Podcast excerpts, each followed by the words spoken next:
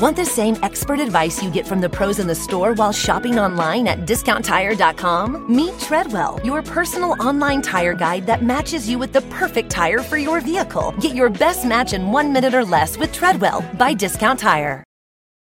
Planning an international trip and want to learn the language of your destination? Then check out the language learning program Rosetta Stone on desktop or as an app. Rosetta Stone is designed to immerse you in the language you're learning. Plus, the True Accent feature even gives you feedback on your pronunciation. Don't put off learning that language. There's no better time than right now to get started. For a very limited time, listeners can get Rosetta Stone's lifetime membership for 50% off. That's 50% off unlimited access to 25 language courses for the rest of your life. Redeem your 50% off at rosettastone.com. today. Trigger warning for discussions of family trauma, sexual abuse, coercion, childhood, everything bad. Just be prepared. This is about child marriage in America, so all that stuff's gonna happen.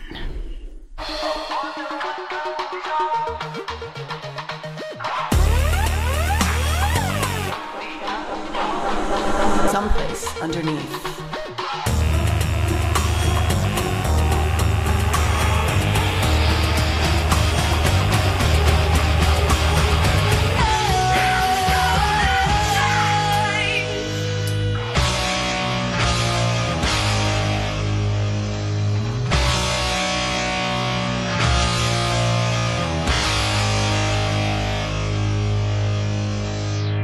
Joshes and Jizzies, their trials are going to be going on when this comes out. Oh, fun. And also Ghislaine Maxwell's going on right now. Yeah, Jizzy. Jossie and Jizzy. Oh. Joshy and Jizzy. For a second there, I thought you were about to sing a Christmas song. Joshies and Jizzies and da-da-da-da-da, like bows and a, what do you call it? What? Bells? Banana bells and the tingle and thing. Who knows? You know, Christmas, I don't see my family. I'm seeing them this week, though. Well, maybe in L. Ron Hubbard's future, the holiday songs will be about Josh and fucking Ghislaine and their love story. That'd be fun, wouldn't it?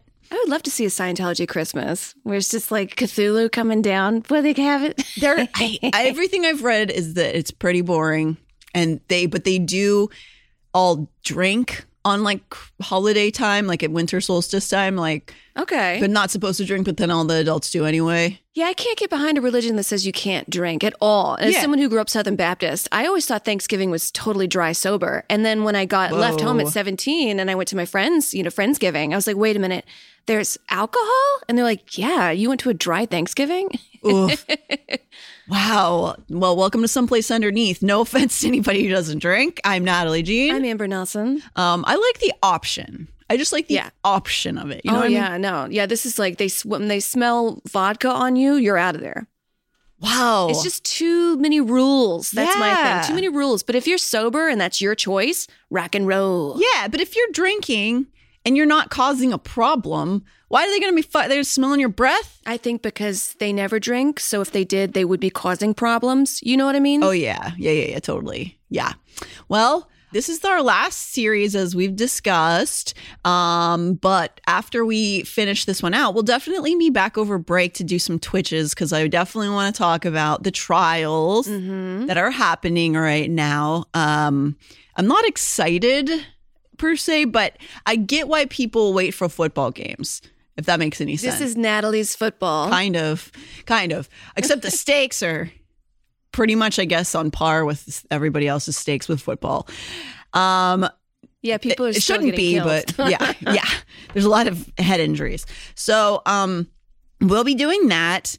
And for now, let's get back into child marriage. I love it. Don't we all want to talk about child marriage? What a way to ruin Thanksgiving and Christmas. Just so when you go home and visit your beautiful family. Tell them all about this. I mean, it is technically very important that you do talk about it to people. If you think this subject is nightmarish, like a hellscape that we are a part of. But yeah, that's why last week we let Rob not edit while he was experiencing joy. Because he had some joy. And this is pretty, even recently, because my mom, I remember her advocating for women to get married at 25, and that was okay. And people in town were like, she's crazy. You crazy woman. You're real radical feminist. Yeah, I know. There. 25. At 25, I was still a ding-dong. Still am. I was living with 6 roommates and slept on a floor at 25. So perfect. Ready for marriage. Yep. Ready for that seed. Yep. Maybe I did need a husband to come and save me. Isn't that the dream for all of us? Which we'll learn later in this episode. They don't always, you're not going to get saved all the time. Some men are wonderful, and I don't want to bash men. No. I think they're beautiful. I love masculinity. Be a man. I love it. But when you take advantage of a little girl, no. Okay. So this episode is going to start out a little bit history heavy. Which is hopefully it's not too nerdy for people, but I think it's important to look at it through that lens because 1, it shows us how we got to this place, and 2, it shows us how little has actually changed for girls, especially minors, between horse and carriage days and space-time travel days. So much else has changed. Yeah. So many other things have. If you'll recall from last episode, as our country was being founded, the early settlers decided the English common laws regarding marriage were perfect, flawless, don't need to be changed, give us nothing, honey. Wonderful. But isn't the whole point of American, according to this mindset, is you're starting this whole new thing. We want to rebel against European laws. We're tired of kings. We want to elect our own kings. Why would marriage still be, okay, we'll keep that? It seemed to be just a kind of an afterthought, I guess, in all of it. I think also there's the thing that I've said, and it's just speculation, but it seems like if you control the people who have the babies and when they're young enough, you can control them, then you can control the society you're building. So if you make the people having babies not able to do anything, then you can make the people you want, I guess. You can control the population, but God forbid, because the woman is, the person who has a child is the first teacher. Right. So you could just whisper nonsense to this child. Yeah. Oh, yeah, for sure. And a lot of people do, it turns out. And those laws were around, again, the concept that children were mostly property of the father. And any sort of restrictions that were based around, not being able to marry at this time or this time, were really about going behind the father's back because his precious little fucking land, his little square patch, would be at the mercy of the girl's husband. Because if the father had a girl, a daughter, the daughter was entitled to her inheritance until a husband, a suitor, comes along, and then she doesn't own it anymore. Wow. So if I'm a dad and I have a daughter and then we have 6 acres of land, mm-hmm. and then I am about to die, so I just give it to her. Right. And then, little Susie Q has 6 acres, and then she marries, and then it's her husband's now. Yeah. Cool. Yeah. Which is what happened a lot. And because women weren't really allowed, there was this weird little grace period where they technically were the owners of the land. There was just 6 people immediately ma'am, may I kiss you? And she'd be like, okay. And then somebody would just marry her. And then the husband, essentially she would be retreating back into his rib, mm-hmm. As it were. She would basically kind of melt back into her husband so that she didn't have human rights anymore, really. Mm. But then in exchange, he would take care of her, kind of. Which, if you want to take care of a lady, you take care of that lady. Sure. And you live that life. But as we'll see from some stories, some actual accounts, they weren't. Yeah. And, it seems like they should have some ownership over something in their life. Not to mention, just, this is not important, but as a sticking point for people who say that women come from the rib of man, every boy and every man on this earth was female in the embryonic stage. Soy boy. Yeah, yeah, that's right. Now you're a little Nancy boy, aren't you? We're all made. We're in the embryonic stage. First 5 or 6 weeks, we're all female. Wow. I think we learned that in Jurassic Park. And we dinosaurs did. Dinosaurs can open door handles. You're right. Yeah. They can do. They're very smart when they're mad. That's why people who are born with penises also have nipples. Huh. So anyway, That's all to say, consent wasn't really a consideration regarding little people, like little human children.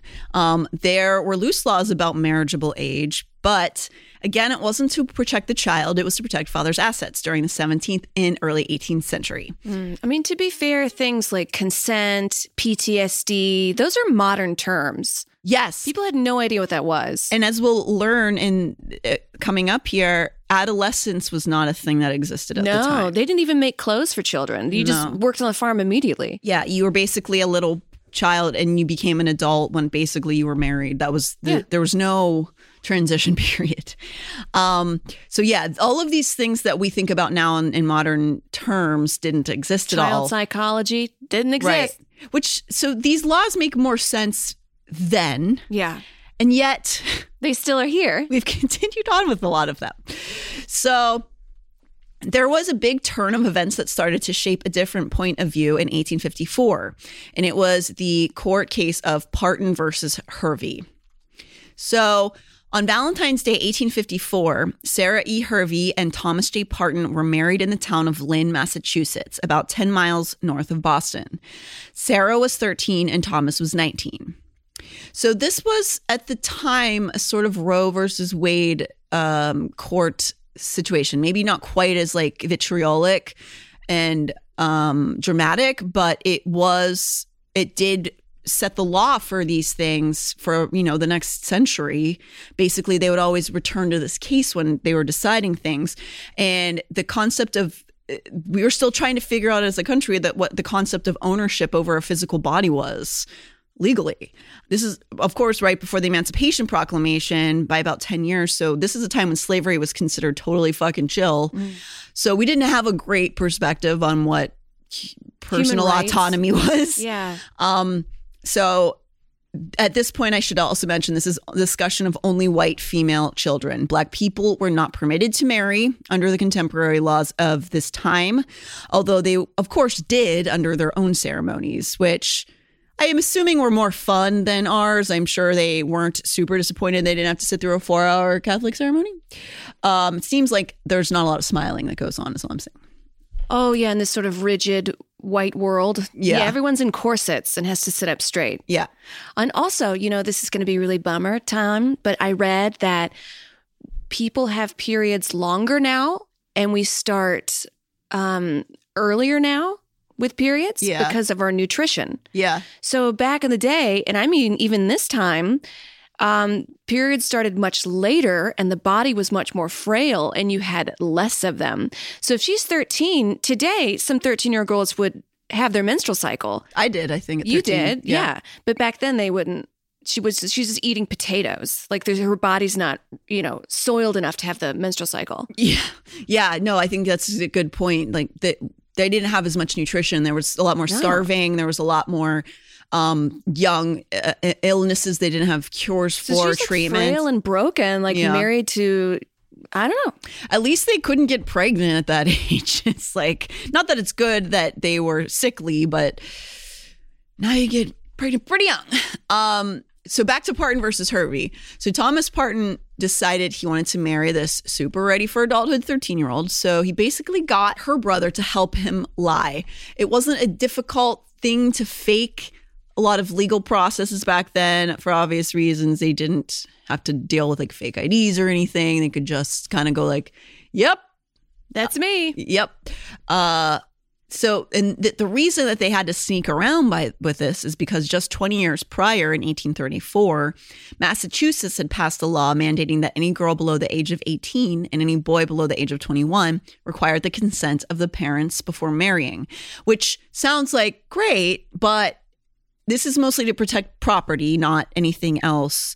So people were still being married at 12, 13 years old, but you were supposed to get consent, which was they just brought another adult man in that was just yep, she's good to go. That's my daughter. Send her off. Yeah. And she's just like, what's happening? I don't know. Yeah.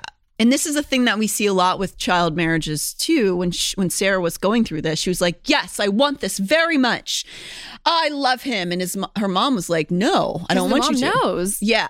And I think the mom also, there's, you know, the societal things were different. She might have wanted her daughter labor still and stuff like that. Who knows? But yeah. So regardless of how child Sarah felt about this union, her widowed mom, who really only had any legal precedent because Sarah's father was dead, was not having it.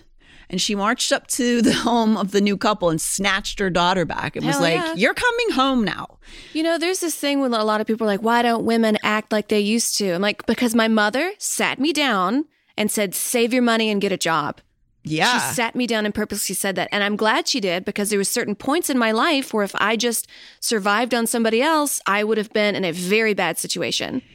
Yeah. Not saying that if you want to be a stay-at-home mom is a bad thing. It's a beautiful thing. But you can still have a lot of personal autonomy and personal property and your own bank account as a stay-at-home mom. You know what I mean? Like, just because you're a stay-at-home mom doesn't mean you become the property of your husband now. But at this time, that wasn't a choice. Like, if you were married, you were no longer really a person. So if you were, you know, female assigned. And so, so Thomas then, because he sounds like a super cool dude, argued that even though they had lied on the court signed papers, they signed them. So now he owned Sarah. And guess what? Thomas won. Because he might have had sex there already. That's one of the reasons. Yeah. So this set a precedent that benefited mostly the guys who kidnapped little kids for brides. He won this essentially, like, because it was done and because they'd probably already had sex, and a girl who was not a virgin and not married was like the literal worst thing on earth. They're like, well, he's already like thrown it in her. So, and no one's like, oh my God, she's 13. No, it was because it was normal then. It's just normal. Yeah. Just sell them off. Yeah. So it set a standard. This case was referenced over and over again in these kind of cases where a parent was trying to prevent a marriage from happening that had already occurred. And it also kind of sets a standard that we still use today, which is, well, that law is terrible and harmful and everybody's upset and sad, but it's a law. So I guess suck it. Yeah, so that is really how it goes. And we did a Twitch stream with our lawyer friend recently, which was partly about why? And she's great at explaining things to us, the layman, and just being like, yes, we can't just, I'd like to just upend I'd like to flip a table over and be like, no, we can't do this anymore. And she's like, but that's not how we actually get changed, because there's so many things we have to go through. But you know, it can be done, but it does take time, and it does take people paying attention. It literally takes enough people caring about it.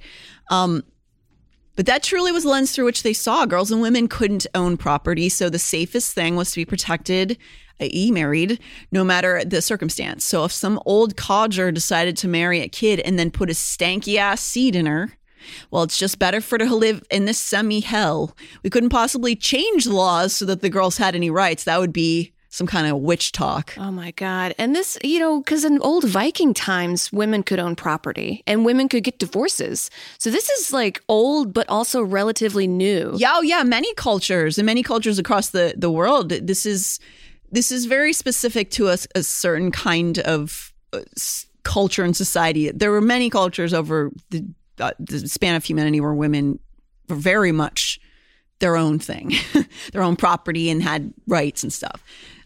This is a very patriarchal viewpoint of things.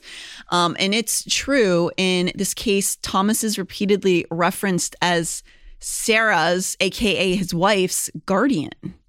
So they also pulled out that old chestnut during trial that Sarah's mother had a history of insanity, women's hysteria.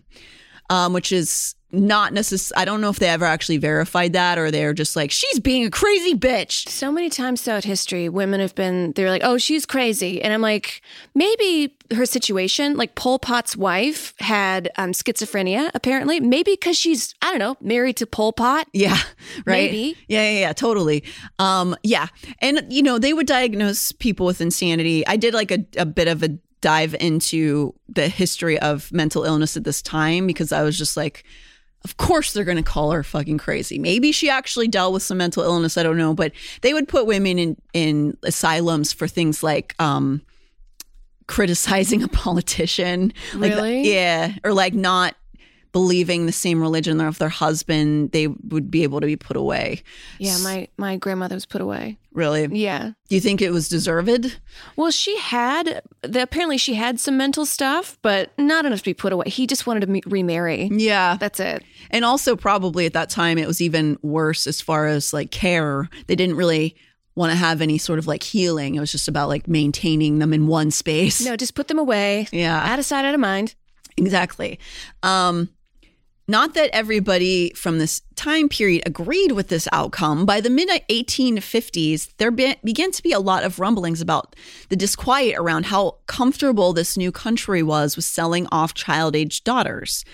Many papers were reporting on this court ruling unfavorably, commenting that Sarah looked like a little kid and wasn't prepared to take on the marriage. Marriage is a big responsibility. It's true. And this is another point about this time is the concept of age consciousness, the belief that age is an important characteristic of one's identity, was a new concept, and it first came to the industrialized Northeast. One of the ways this occurred was through schooling. This is from the book American Child Brides, which I referenced in the last episode. By educating children together in classes based on their birthdays, schools divided students into differently aged groups, which helped the notion that age itself was an important way of evaluating people's abilities. Massachusetts was also the first state to collect vital statistics systematically, if unevenly and incompletely, recording from 1842 onward the number of births, marriages, and deaths by county and city. So this whole time period, which is not very long ago, was just when they started like marking down birthdays and when people got married and stuff like that. Yeah, I guess a long time people were like, I don't know when I was born. Mm-hmm. Yeah, let alone like, what's your sign? You're like, get the fuck out of here, witch. Yeah, you definitely would have been in trouble. Sounds Amber. Like a Gemini to me. Sir, your moon is out of alignment, okay? Yeah, and this is really... So age consciousness is a term that this book, American Child Bride, references a lot. And it is really important to think about it in that way, that this is a new concept to this country at the very least. You know, every nation was much more separated back then, so everybody had their own things going on. But just in the mid-1800s was at a time when they were like, maybe we should see how old people are. I don't know. But, you know, of course, that takes a lot of work. It's hard when you don't have a bunch of ways to communicate with each other. You'd have to like literally walk around and like try to convince everybody to tell you shit, you know? Yeah. I guess for a long time people were just trying to survive. Oh yeah. Totally. And then now they're like, okay, whew, wow. All right. What time were you born? When were you born? Yeah, for sure. And that it really was schooling and stuff, of course, went to the more prosperous people first. And it's always a privileged person's, they're always the first people to receive this kind of treatment and be considered children and things like that, right or wrong. Whatever the motivations Susan Hervey had, mother of Sarah, she didn't let the case drop after she lost. Good for her. Yeah.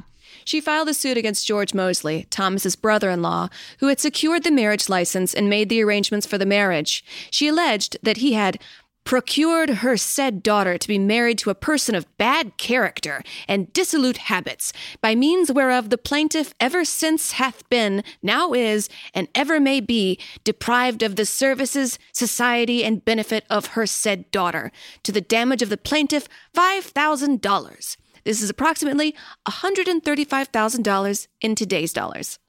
So she basically was suing for damages, right? Like, this may sound really cold, but it... Sue him. Yeah.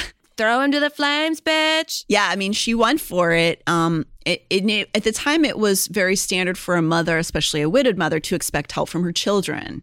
And if she lost that help, she's claiming she needs the cash to hire help. Granted, that was a lot of money to ask for at the time, but, you know, you just fucking throw it out there. See what happens. And also maybe, like, people would look at this and take note.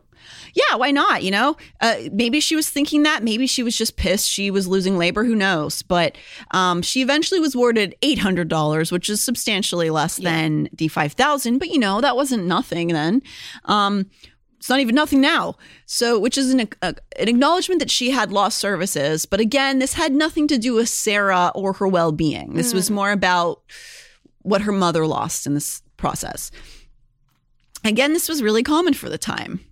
So, in cases involving minors and marriage in the United States, all roads led back to Sarah Hervey and Thomas Parton. And that case was decided in such a way that the preservation of marriage and fears about illicit sexuality trumped the protection of minors who married. So, the way that trial went did not bode well for little girls, frankly. No, because they're like, well, we don't know if she had sex. And instead of getting her counseling, because then again, they didn't have counseling back then. None of that. No. They're just like, well, I guess just marry her off because what if she's pregnant? What if she's been deflowered? Now she knows what a cock feels like in her pussy. Yeah, now she's got too much power. Can't release her into the wild, which is deeply flawed logic that we continue to use to this very fucking year of our Lord 2021, that somehow, some way, people are all just better being paired off no matter what the situation, that a non-virgin female who isn't married is something to be horrified by. The author of this book explicitly points out the flawed concept by laying out what happened to Sarah and Thomas after they were awarded their marriage. We don't have time to go down the whole story on this ep, but I want to see a movie version of their tale because it's wild. Oh my God. It's wild. I bet. Well, everyone knows that once a woman has sex, she becomes a fire-breathing monster. Yeah. I mean, I would love to see that. I would love to see the version that they would have put out about her at the time compared to like what we would now. But the long story short is Thomas, after filling Sarah with seed, see him to have found the, you know, hashtag dad life, no bueno. And he bounced about 5 years into the marriage. See, the mother knew, you know, and if this is like a to death do you part, she knew this guy was trash. So he impregnated a 13-year-old and then bounced 5 years. The mom knew. Yeah. Mom knew he was scum. She did. Seems like it. You gotta stick around. You calling yourself the big man. Oh, I'm the big prize. I'm going to take care of you. Well, then fucking take care of me. If you want to be the patriarchy, if you're like, oh, we're the patriarch and we're right, then how about you fucking take care of me, of women, of us, and not impregnate a 13-year-old and then leave her. Yeah. There, you're speaking for Sarah because she can't, you know? Beyond that, after he left, when Sarah went back to the courts, she had to plead for a divorce. They were very rare at the time. She also mentioned during this that he was very cruel and had beat her regularly before he left. And they did grant her a divorce, but it was like she had to prove to them that she deserved it. So she's probably going back in her mental traumas and repeating it to a bunch of men in court and seeing if they're just like, did he punch her hard enough? Yeah, basically. And as it says in the book, as a result of this abuse, she was compelled to leave him and to go out of service, take in work, and to obtain support for herself and her child. Although she may simply have been recounting what had happened, the actions Sarah ascribed to Thomas, desertion for an extended period, cruelty, lack of support, were what she needed to prove in order to obtain a divorce in Massachusetts. Single mom in the 1800s. It's hard now. Yeah. She really wanted to have it all. So she had to go on her way. And so for Thomas, he went on to marry a woman after this 14 years older than him, which is a switcheroo. Wow. There. Sarah and her son, who was named Thomas Jr., of course, changed their names and they left the area where they undertook several personality changes, really, including as Thomas Jr. grew up, owning several houses of ill repute together. That's right, a mother-son venture into tawdry nightclub ownership. Wow. I mean, they're both dealing with trauma, so I guess you got to work it out no matter what. And nightclub lady of the night ownership, that's the oldest job. Yeah, and there's more to this story. Maybe we'll have to say that for another day, but... Wild. Yeah. So then we have the feminist bitches start rolling in, albeit this is almost entirely white feminism for only rich people. A woman named Elizabeth Oakes Smith shook up the place in mid-1800s as an activist. She had married her husband when she was 15 and he was in his early 30s. Mm. And while the two had 6 children and remained amicable, she spoke openly of her inability to make adult choices at that age and believed it true for many others in that circumstance. Her husband, whose name was Seba Smith, owned a paper, and she began writing articles under a pseudonym on his paper. And she developed enough of a following that she began writing under her own name in many circulations. Mm. So she had become sort of a forefront face in this new feminist movement. And this was like basically pre-suffragette, but when, you know, what we think about that as getting the right to vote and all that, but there was a lot of other points that women were kind of like, excuse me, could we maybe talk about this? Which totally makes sense because a lot of these women didn't want to be married and were forced or coerced into their union. So of course they would want to talk about why that seems fucked up. And even if you're 15 and you want to get married, that reminds me of all these girls in high school that were like, he thinks I'm mature. I'm so mature. And it's like, no, you're being brainwashed. Yeah. You want to not reach your mental peak when you're 15. No. Ideally, you won't until you're much older. And most of the time, every so often, it probably works out just fine. But most of the time, you become very different human beings. And sometimes the other person's not doing well and they don't treat you well and they don't know what they want and they're mad about shit and they're not dealing with it and blah, blah, blah. There was a line from Family Matters, that TV show, and the daughter, I think she's around 16, 17 or so, and she's like, I want to go out and I want to date this older guy. And the mom's like, no. And she like put her foot down. And then she's like, but mom, all my girlfriends are doing it. And she said, all your girlfriends are going to be dead by 30. It's pretty brutal line. That's from Family Matters? Damn. Yeah. Family Matters is a lot of crazy progressive shit back then. It's true. You're right. We should go back to the Urkel years. But anyway, I don't want to get too deep into the suffragette movement because half of the knowledge I know about it is what I learned from the movie Mary Poppins. Yeah. So I probably shouldn't speak too. Yeah, we should probably get someone who's a little more history bound with that. But let's get on to child marriage. But one of the advantages that Elizabeth Oakes Smith had was middle class privilege and coming from parents who believed in education for women. So a real bunch of cucks. I'm so lucky that my mother wanted me educated and wanted me reading books because totally. I remember that was even my time, like frowned upon. For sure. I mean, I'm so lucky that my mom and both of my grandmothers pushed reading on me so young. And I love because I think that can really save a person's life. Education. Yeah. So this is an example of both. One, that given the opportunity of comfort and options, many women would easily and willingly slip into the world of academia. And two, that having human rights is a business for the financially well off. Whether or not they realize it, those in those positions are literally the only ones who can do that. The only ones in the position, because everyone else is in the business of not dying every day, which is why it's particularly sad when those people only fight for those who are similar to them, whether or not it's a conscious decision. You know, like I feel like I've been in that place too, where I'm only thinking about, you know, when I was younger, I was treated poorly in my work and I couldn't fathom the concept that other people had it worse than me. And it wasn't a conscious ignoring of other people different than me's needs. It was like, my life is so hard. I can only focus on this. I can't function. Yeah. Yeah. And, you know, it's important that if you get into a place of where you can feel grateful for your life, that you do have to think about people who are different from you. You're not the only one who counts. And that's just my 2 cents. Just a little 2 cents. There are other women who pop up during this time, and this is the first time we hear anyone really saying, hey, but like, what about how the girls feel about it? That's just a revolutionary concept. It really is. It really is. Instead of making the idea of marriage just a transfer of ownership between two men. It wasn't until this time and into the early 19th century that the idea of childhood and protecting the vulnerable was a thing people thought about, which is so weird. But I'm sure it's not just because they were made of pure evil. It's just things were different. And definitely I don't agree with a lot of what was going on then. Life was harder and you wanted to like have as much control. And like you said earlier, the people that have the children have a lot of control. And if you can control them, you can control the society. So everything had to be like built in like a very I don't know, a lot of rules, a lot of like, we have to make it just like this. Not very much on the whims of their wants and needs. No, wants and needs and feelings. Get the fuck out of it with feelings. Yeah. I imagine there's probably a sense of superstition, too, about things because it was so easy to die and so precarious that like the idea of a woman having rights was like, oh, we can't deal with that right now.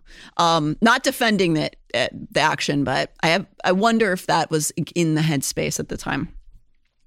But yeah, in the 1850s and beyond, there were women who were publicly advocating for other women to get an education and experience life before getting married at 25 or even 30, which was very radical. It's even radical now to be married at 30. It's getting a lot closer to that as the national average age, which is great. I think the median in like 2010 was 26 for a woman and 28 for a guy.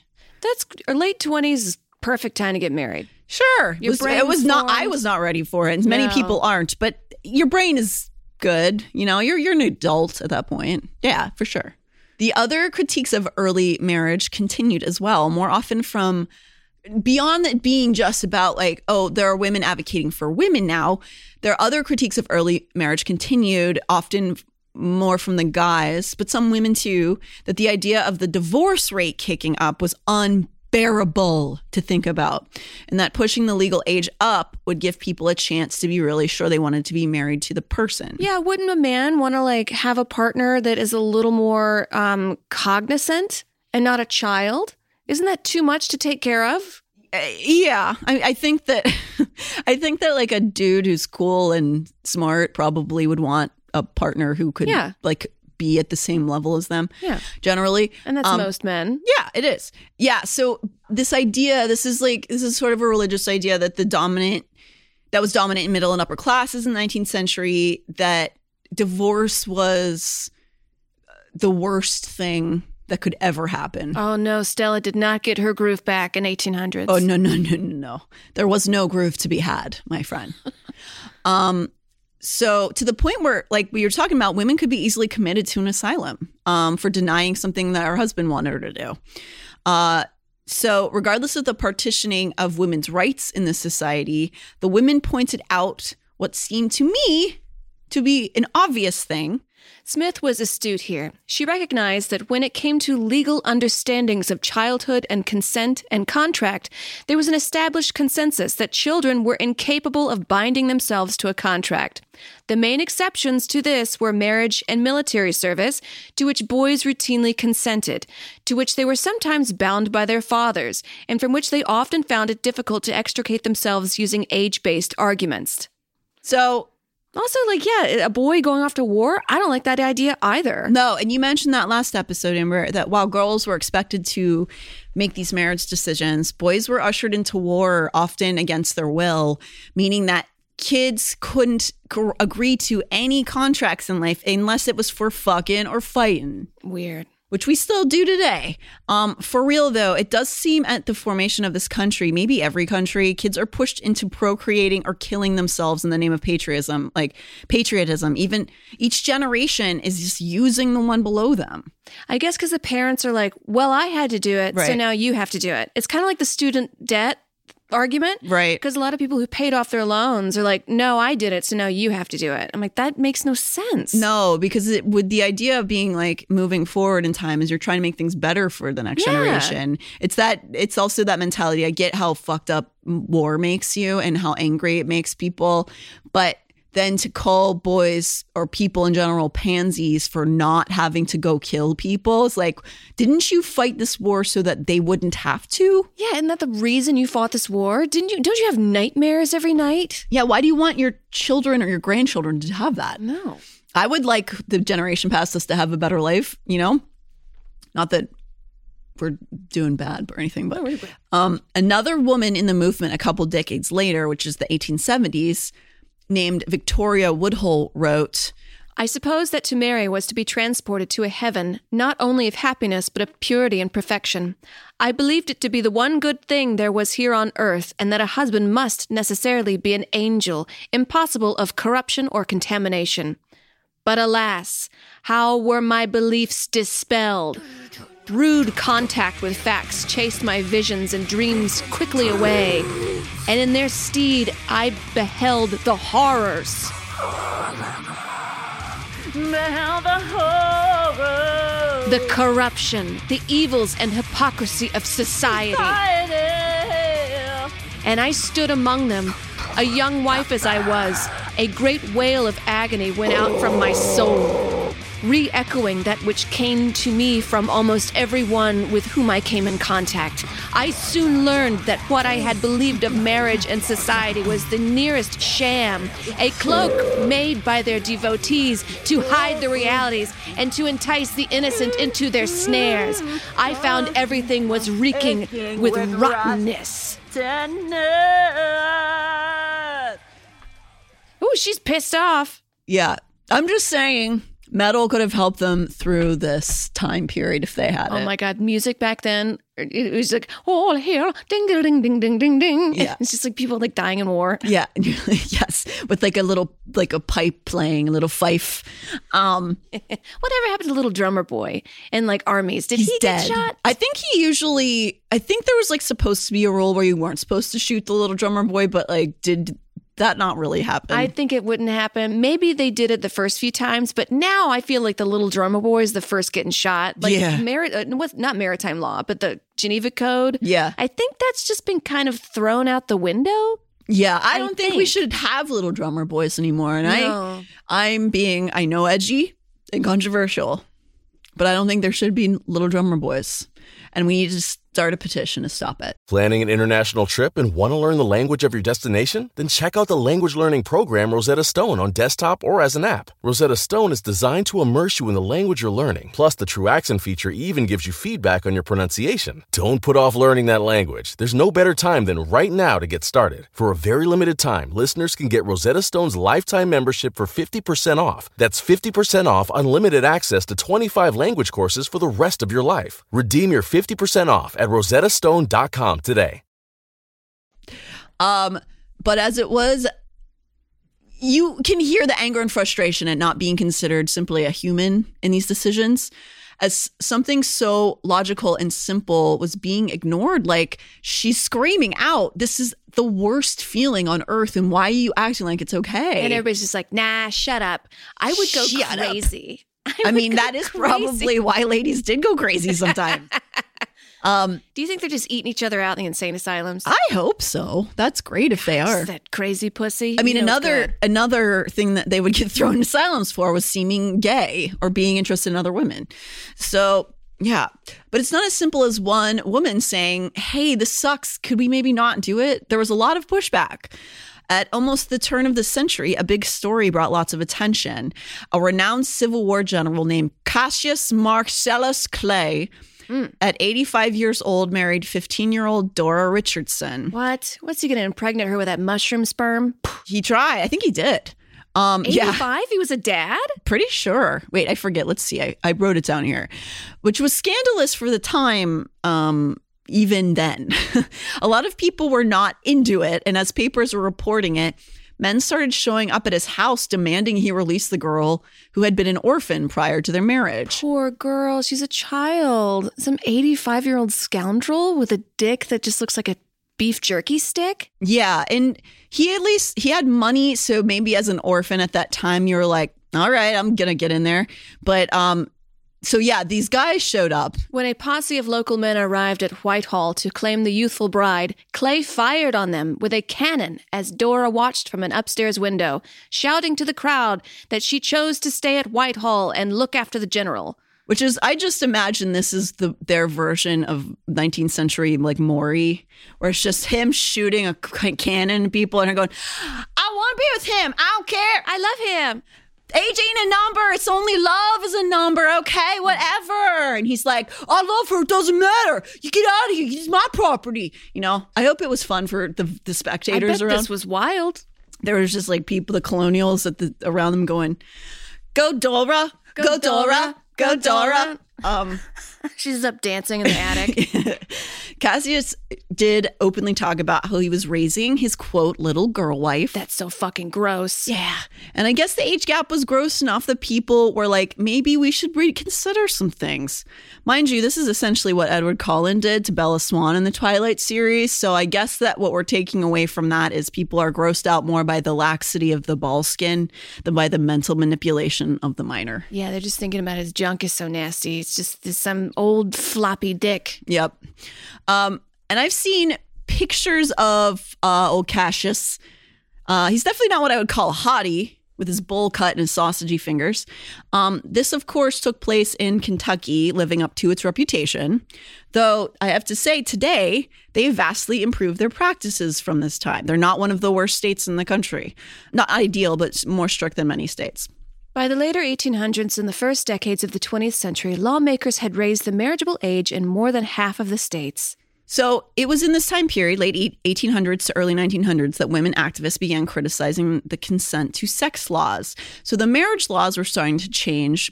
There weren't any really consensual sex laws.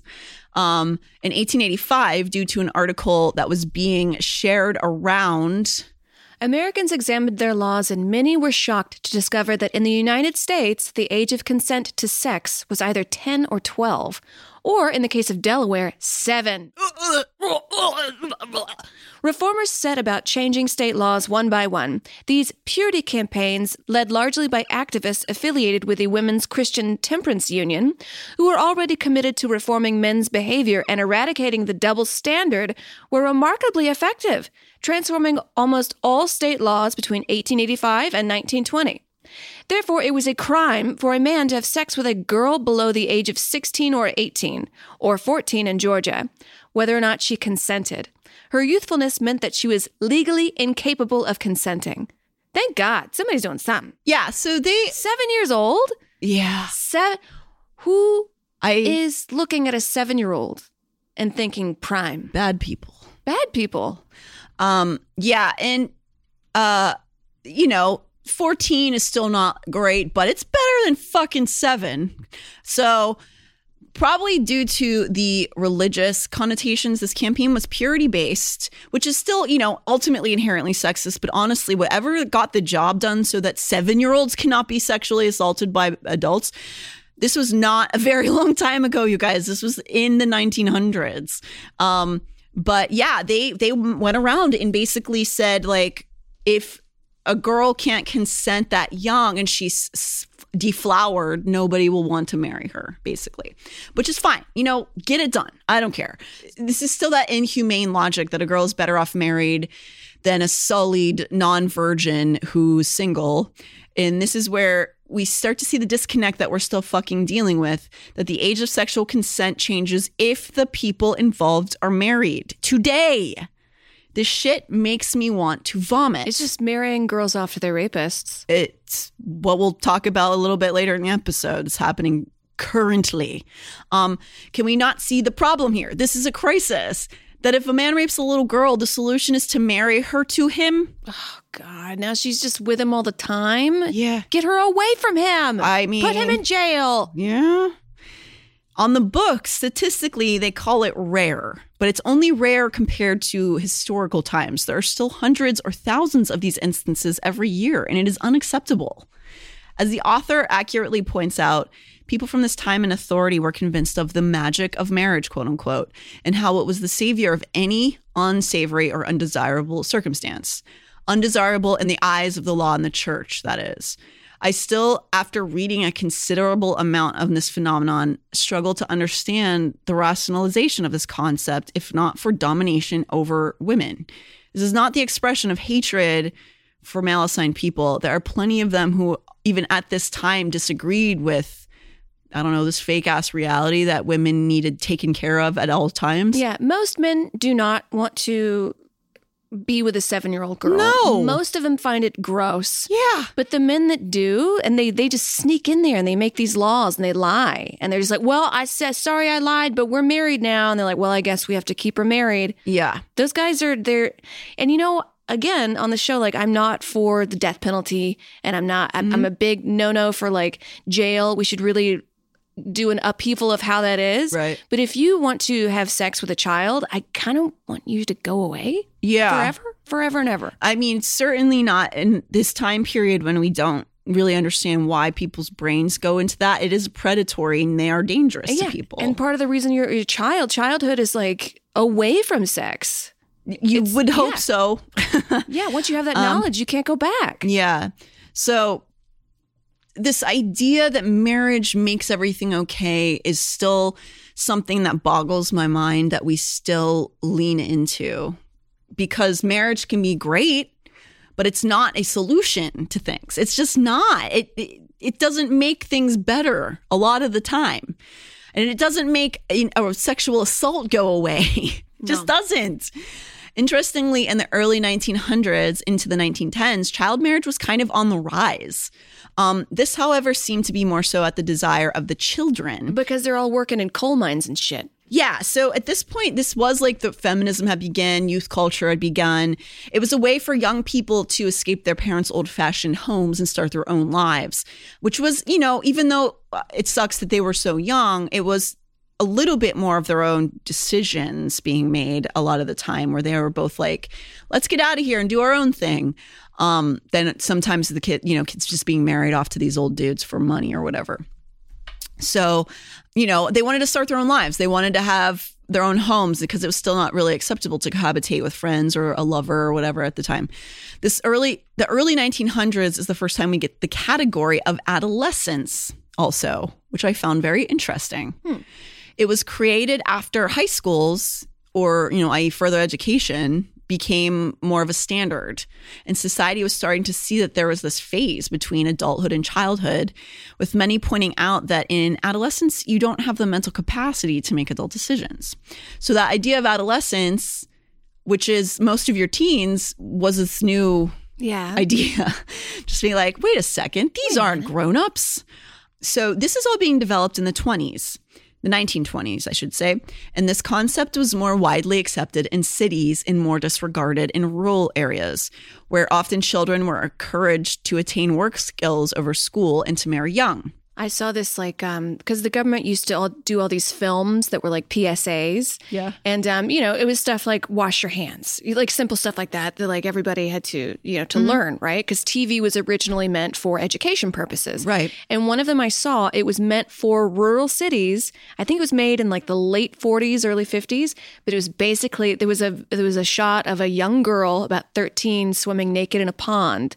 And it was kind of like, back of the day, because people were like, I can't believe showing a naked person, but then this guy was watching her and it was basically saying like, don't marry children. Oh my God. It was saying don't marry kids. And it's like, I forget what it's called now. Holy shit, I gotta find that. Yeah, it's on YouTube. Wow. Yeah, I watch all these like old PSAs to be like, how did people, and it's just like, make sure you cook your meat all the way. Like it's stuff that's like basic knowledge now. Wow. But it was, late 40s, early 50s of like, make sure you don't fuck a child. Don't fuck a child. And it was meant for rural communities. Wow. That's a lot to take in. Sorry. No, I want to see it.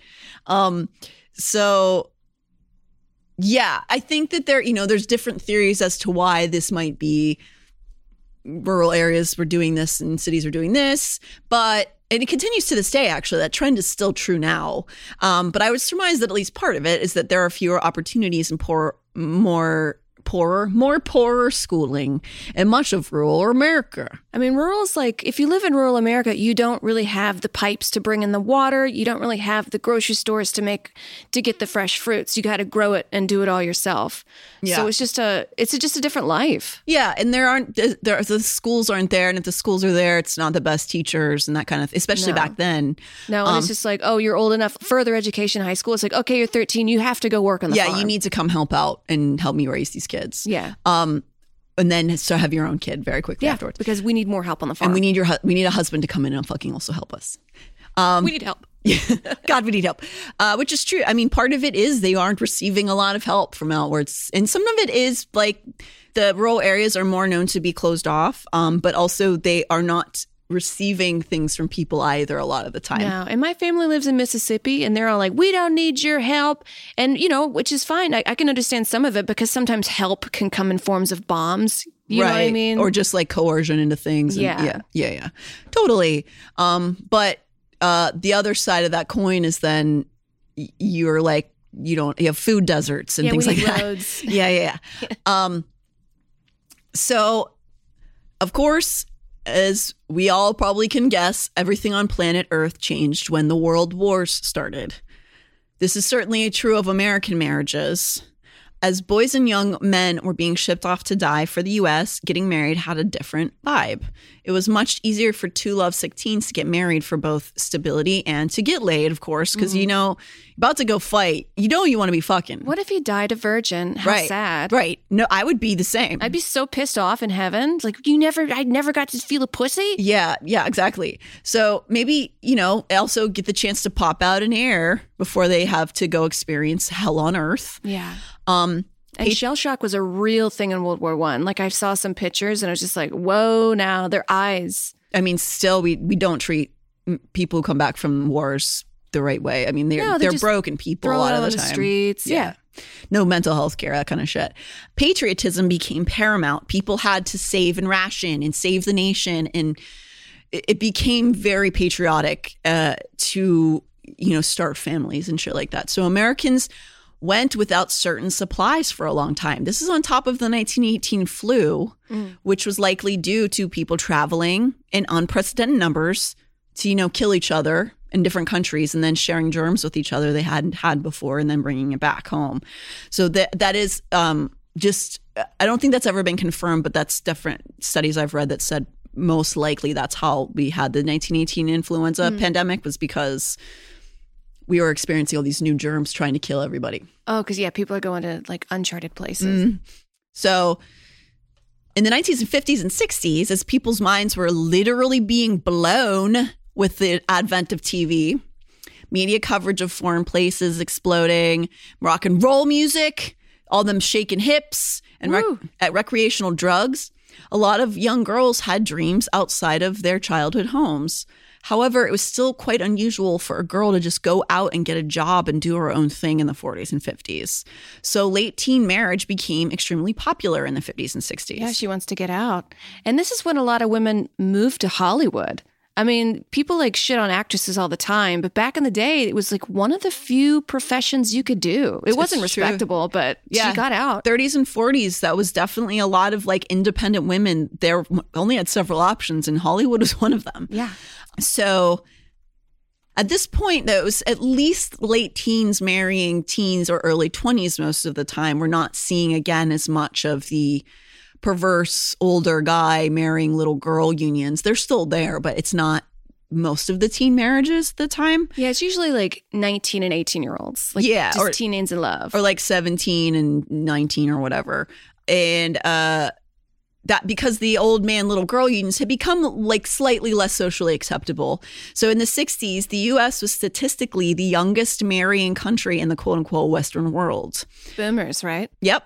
After the trauma of World War II, nesting and the advent of the nuclear family became very important to American culture and identity. Though there were small victories in social justice and human rights for women, Black people, and other minorities, the aftermath of the wars left a nation of racist and sexist, seemingly very angry white people.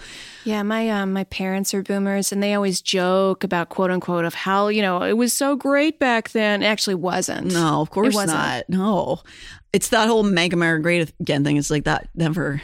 It's who's that guy, that painter who does this sort of like beautiful American stuff from the 1950s. He does a lot of Christmas stuff. Oh, the Rockwell. That's all. Yeah. That wasn't real. It's like it's essentially propaganda. Yeah. Yeah, for sure. That's, and we all can look back at things and like think that they were a little different, but a lot of, I think, that mentality is actually going back in the good old days when my knees worked, is what you're saying. Like, you liked when your body... worked. Moved around. Yeah, and I'm sure, like, some people were very happy, and it worked out for them, sure. And they loved it. But it wasn't like, you know, holding hands and skipping around. No, if people are being beaten in the street by cops, which, you know, we've thankfully fixed now. But, you know, segregation and all that shit. Black people had to go to war, too, and they were being treated like they were garbage in this time, even though they went and fought in the front lines for our country. So, you know, this is not a justification of the behavior that was happening, but it does seem to have ignited white male rage to a new degree at this time. I understand the rage part, but not the rage towards the people they were acting out on. Yeah, because everything's changing for them. Like, all of a sudden, now you're getting these teenage girls, and they're not sucking your dick anymore. Mm-hmm. They're going off to Hollywood. Right. They're getting jobs. They're dressing provocatively and, like, finding their own life out. And black people are getting educations, and then they're going to pass you by because you're only mediocre at what you do. And you're like, wait a second, I just always was given the jobs before. This is bullshit. Yeah, so that's a hard shift to make, I know, but it's not justification for the action. And so this is like a very brief explanation for why so many people married young in this time period. As other scholars have noted, there was an intense preoccupation with domesticity from the end of World War II through the early 1960s. This glorification of nuclear family life placed pressures on all Americans, including those in the teen years, to marry and raise families. Spinsterhood and bachelorhood were newly stigmatized. In this respect, teenage marriage had much in common with the marriage of those in their 20s and 30s. And many teenage girls married men who were themselves somewhat older. Second, from the early 20th century, standards of permissiveness around premarital sex had gradually been loosening, especially for middle-class girls. While men of all classes had long had sex before marriage, often with prostitutes or sometimes middle-class men with working-class women, as the century wore on, it became increasingly acceptable for middle-class girls to experiment sexually with their dates, especially if they were going steady or engaged to be married. Whew. My mom said that one time she went on a date with a preacher's son, and she's like, preacher's sons are always the worst, never date them. But he took her to a duck pond. He takes her out to this pond, parking, and she's like, oh, I don't see the ducks. And he looked at her and he said, duck. And I never got the story. Oh, my God. And then now I'm like, oh, he wanted her to blow him. That's, I guess, was that supposed to be charming? Or I don't know. He's like, duck. And he smiled. And then she's like, she said she got out of the car. I don't know. It's kind of it's kind of like that Back to the Future when the mom's like, well, I would never. And then she tries to fuck her son. Yeah. Not that your mom's doing that, but I don't know. But she has many stories of like, and then he put his hand at my shirt, and I ran away. And I'm like, I don't know. Maybe you enjoyed it. Did you though? But whatever you need to tell me. So yeah, essentially what that's saying. There's a lot to unpack in that statement, but basically, like we said, the nuclear family was becoming like a fetishization of America, and they were. As shitty as it is, men had premarital sex, and then the women who did that were like trash people. Yeah. You know. Who are they having sex with? They were having sex with prostitutes or poor women. So they're just not, it doesn't matter. They're, you know. Yeah. That's why growing up. Throwaway. Like, I love men. Men are great. And, you know, honestly, the cowboy men, they've always been nice to me. Mm-hmm. But it's the don't you know who my dad is kind of men. That energy has always been very hostile. And they've always treated me like you are something to be used and thrown away. And I think that sometimes that comes from home, you know? Yeah. It's inherited. Their father told them to do that because, like, throughout society, I would have been the one to take his seed and then go deal with it, you know, without his knowledge. Yeah. And it's doubly a 1-2 punch whenever it's the son of somebody who has that mentality but also has accomplished something in their life, and then their son can't do anything, but also has that mentality, and you're just like, really, dude? Yeah, what have you done? You're going to tell me I'm dumb? Yeah. Get the fuck out of here. They've done nothing. They've done nothing. I mean, you know, it's fine being born into whatever family, but the people who think they've done something when all you did was not fuck up. Right. That's all you did. Feeling like you're entitled to something by your birth or whatever. So essentially this is saying in that time period, the 40s to the 60s, women were starting to date and like go out on multiple dates with different people and sometimes experiment sexually. And that was being slightly more accepted. However, that didn't mean that being pregnant was okay. Oh, no, she was still sent away. Yeah. The reasons for the uptick in teenage marriage are reflected in the reports given by teenage wives themselves. The first of these was pregnancy. A Minneapolis teenager who married at 16 because she was pregnant, explained to a newspaper reporter that she simply had not understood how easy it was to become pregnant. My idea of pregnancy was that you had to plan carefully for a long time and have intercourse frequently before you could become pregnant. So... yeah, they weren't teaching sex ed in schools. No.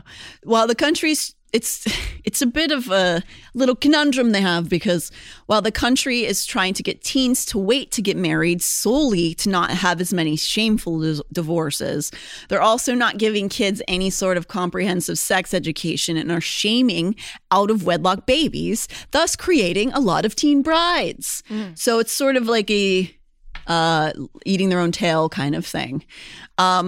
This is right where both of my grandmothers fit into this age range. And my grandma on my dad's side was the exact model of this. She got married at 17, but was pregnant before their nuptials. And she gave birth to her first child, my aunt, in the back seat of a car at 18. Woo! And as far as I've ever heard, she wasn't shamed into it. I think she loved my grandpa or whatever, and they were together until his death. But rather, there wasn't really many options for her. Regardless, as a teen mom if she wasn't married. Yeah. My grandpa was a career airman in, the Air Force, so that afforded her the chance to take care of her baby, because you get benefits as the wife of a military benefits. Man. Yeah.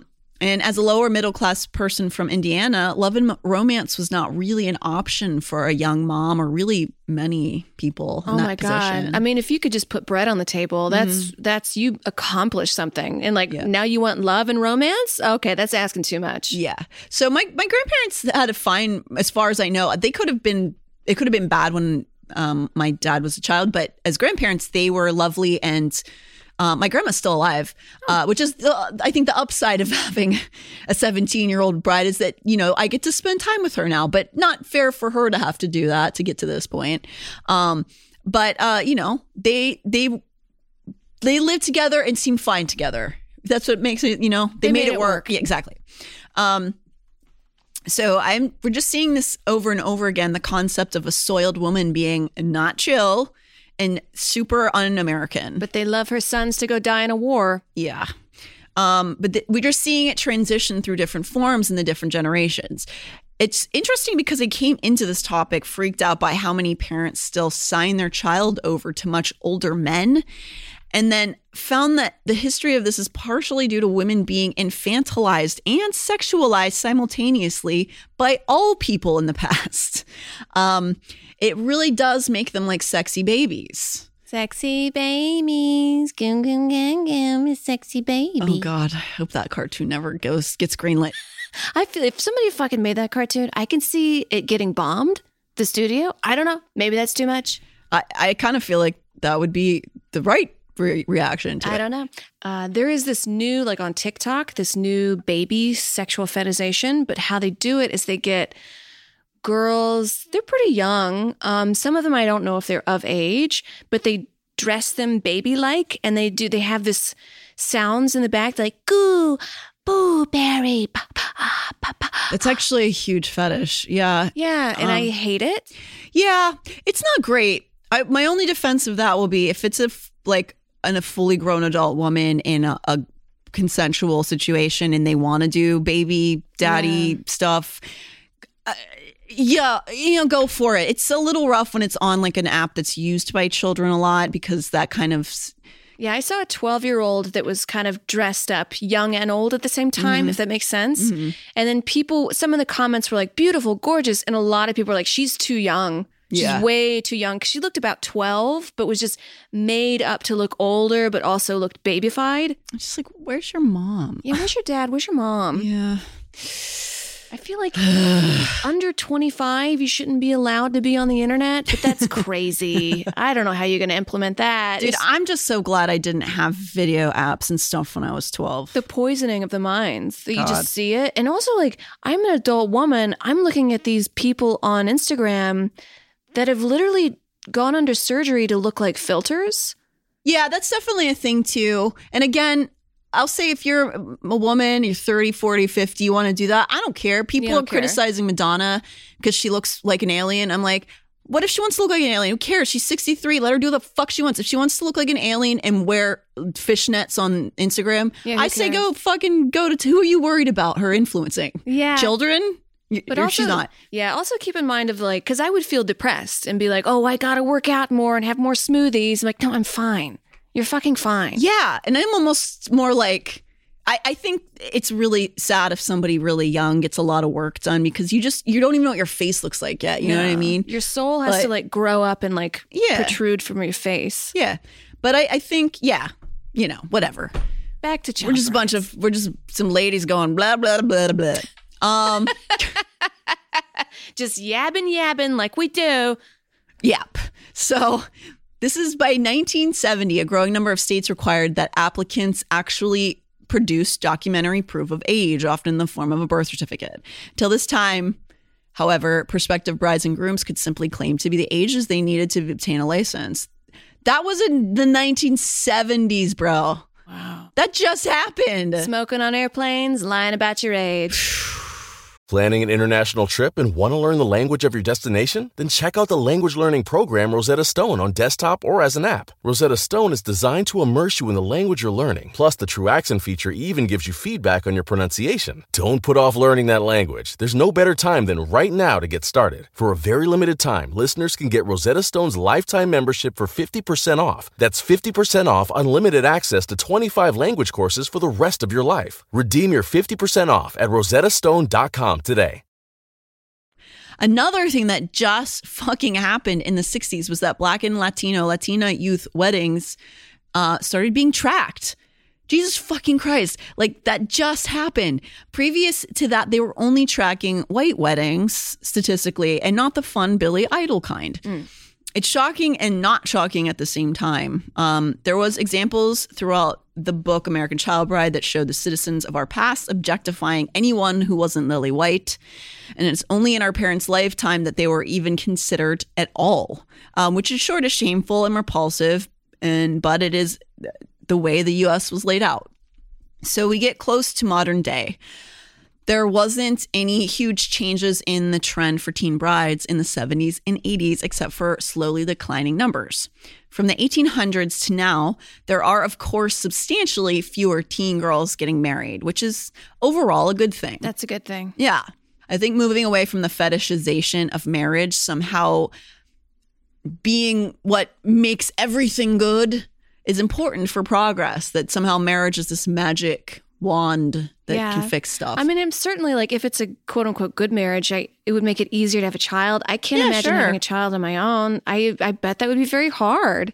Yeah, it's definitely hard. And marriage, again, can be like really wonderful. And to raise a family, it's easier with a partner. Not that you can't do it without a partner, but the idea that simply joining people together legally is like gonna fix stuff is just the stupid, like, archaic idea that clearly doesn't work.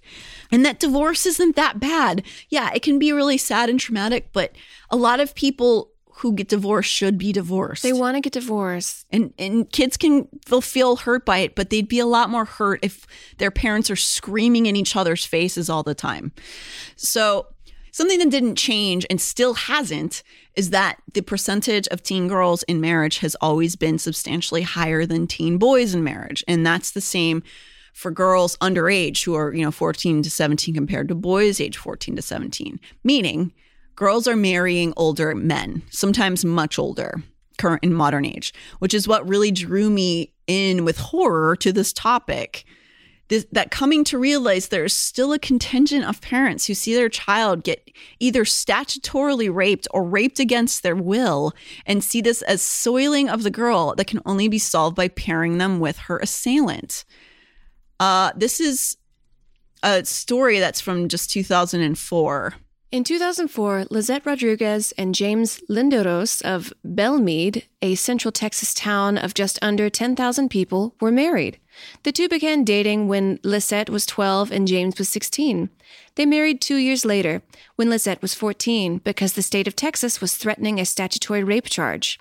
Lisette was one of almost 60 Texas girls to wed at 14 that year, all with the parental permission and despite the state's mandate of 16 as the minimum marriageable age. She gave birth to her daughter, Mercedes, soon after.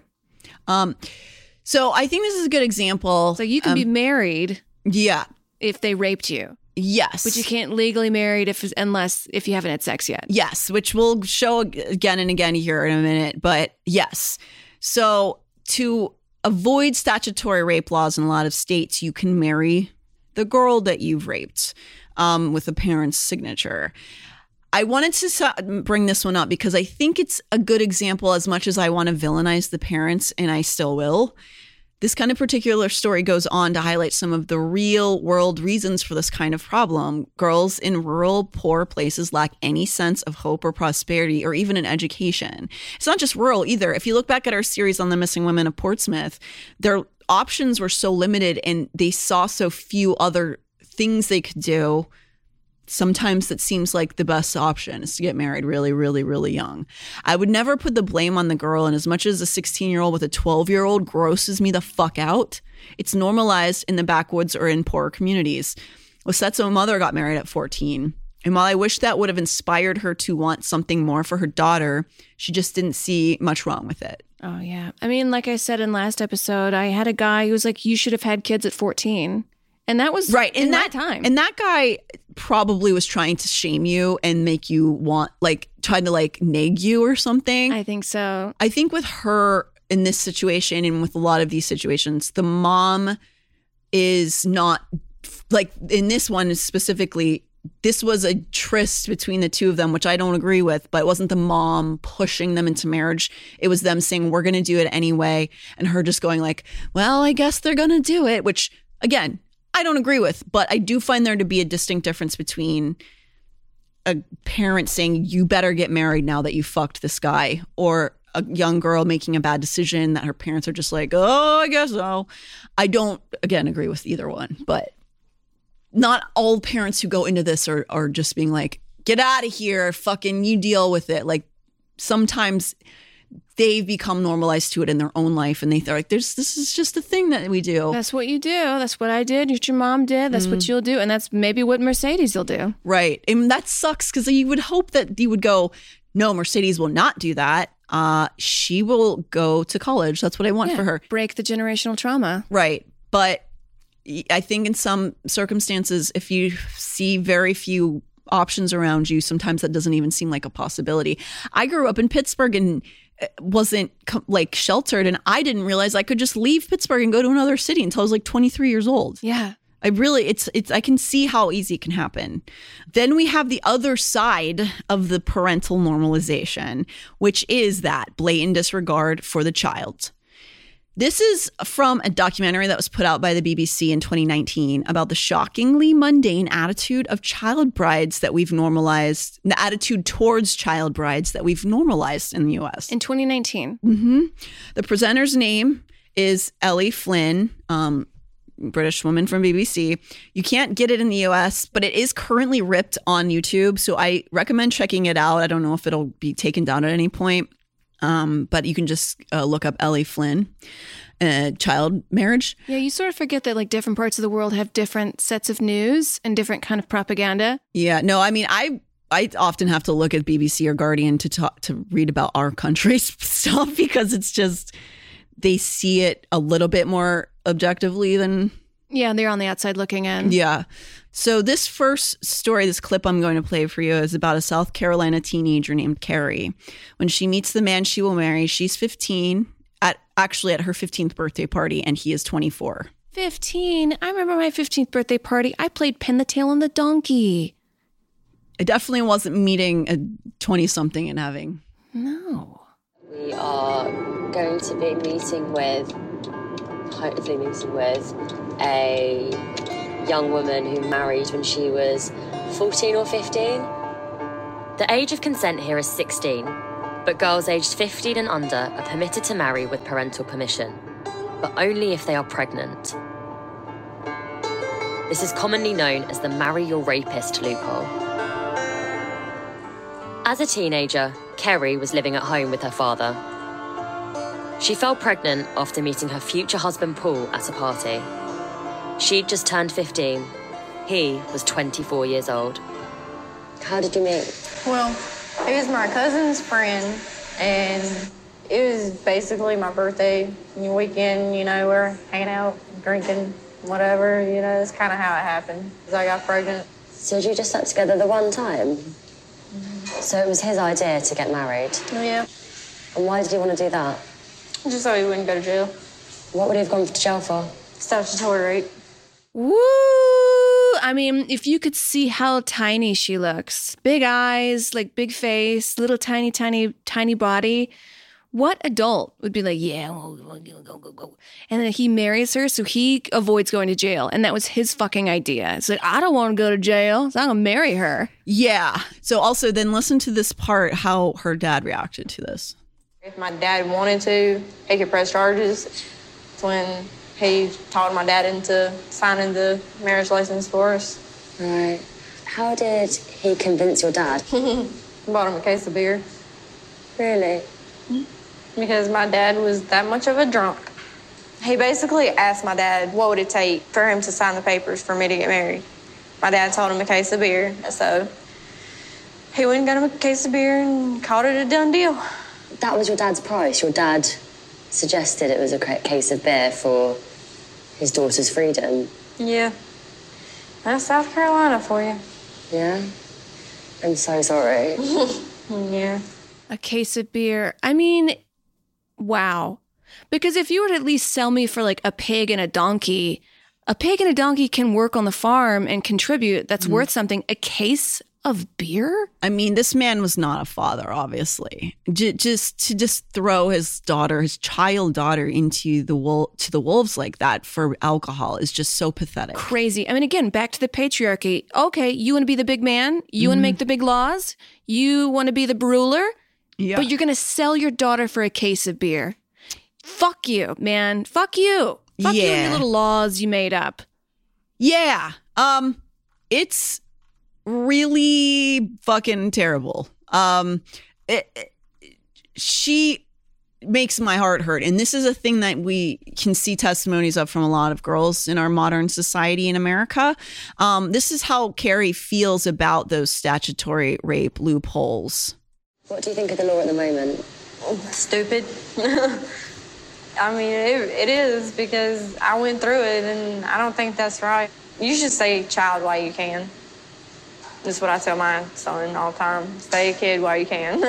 Because as soon as it's gone, you're going to wish you had it back. So that's her speaking about how she felt about these two men deciding her future for her.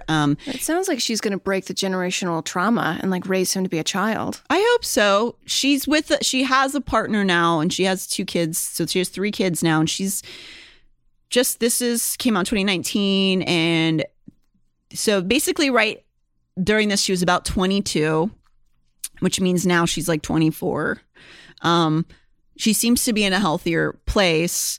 But yeah, I mean, it's an example of what makes me want to pull my hair out. These two adults who both sound like they are not capable of very much in life are playing like with this girl's life. Yeah, like she's a doll. Yeah. And that's simply because they're the adults in closest proximity. They get to own her, even when it's violating her personal rights, man. This doc takes place again, like roughly 6 years after the pregnancy. So Carrie's around 22 and the raper is 30. Do we know what happened to him? Oh, yeah. I definitely want you to watch the doc because he talks on it. Yeah, it's pretty bonkers. If it wasn't so gross and dark, it would be kind of funny because this British woman is talking to this fucking backwater like hillbilly dude. And oh my god, I mean, there's backwater hillbillies in the UK, absolutely, sure. But they're it's the accent more than anything, where she's just like, "Oh ma, well, yes," and he's like, "Yeah, I don't know, it's just I don't have a number or nothing." She's like, "Oh my goodness, this is yes. Two cultures." Yeah, it's very different people. But it's so crazy. He agrees to talk on camera, and he does it at his job, which is like. What did he tell his job he was getting interviewed for? I had sex with a 15-year-old in order to avoid going to jail. I married her, and her dad sold her for a case of beer. His like employer's just listening. Yeah, like what? Why would he do? I don't know. Whatever. Not my fucking decision to make. But I don't want to make fun of her or call her dumb or anything. No, she sounds, no. Yeah, no. Like, yeah. So in all these docs that I've been watching attempting that are attempting to be unbiased in this conversation, going like, well, what are the upsides of having these laws in place? They'll speak to people who are in child marriages. Usually both parties are young. It's not like a child and an adult who they speak to, but who are in favor of these laws, and they'll give their reasons why. But pretty much every in favor story that they talk to, the couple or the girl are still teenagers. Yeah, they don't know till death do you part. No. Life has only been 16 years for you. Right. And none of them that they speak to are older and looking back. It's always just like two 18-year-olds being like, they can't tell me when I'm grown up. I remember when I was 18, I wanted to get out and be on my own. And I was at 17 pretty much. But I remember as soon as I could, I was like, I want to be out on my own. I want to get out. Yeah. You know, that's the natural part of being a teenager. Right. And, you know, you fall in love hard sometimes. I can see how easy it is to want to just get married. And maybe you have a hard life at home. But then those decisions are not always well met. You know what I mean? Like, it's not often... We'll talk about this statistically, but it's not often very good. The crush I had at 16, I remember he gave me some oregano. He sold it to me as weed. And then I was like, I called him on the house phone. And I was like, dude, I don't think this is weed. And he was like, nah, you're high. And then he went and told the whole school that I got high. Like, he lied. And that was my crush. Yeah. Can you imagine if I married him? No, I had a crush on a guy I worked at Burger King with, and he... was not nice to me because I was a little punk rock girl. So if I saw him in public, he'd act like we weren't friends. Like, it was really sad, but I still liked him, and it's pathetic. Anyway,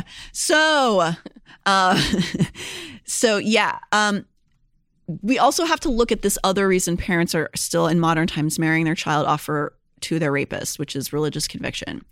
Ellie Flynn goes on to speak with an 18-year-old girl named Heather.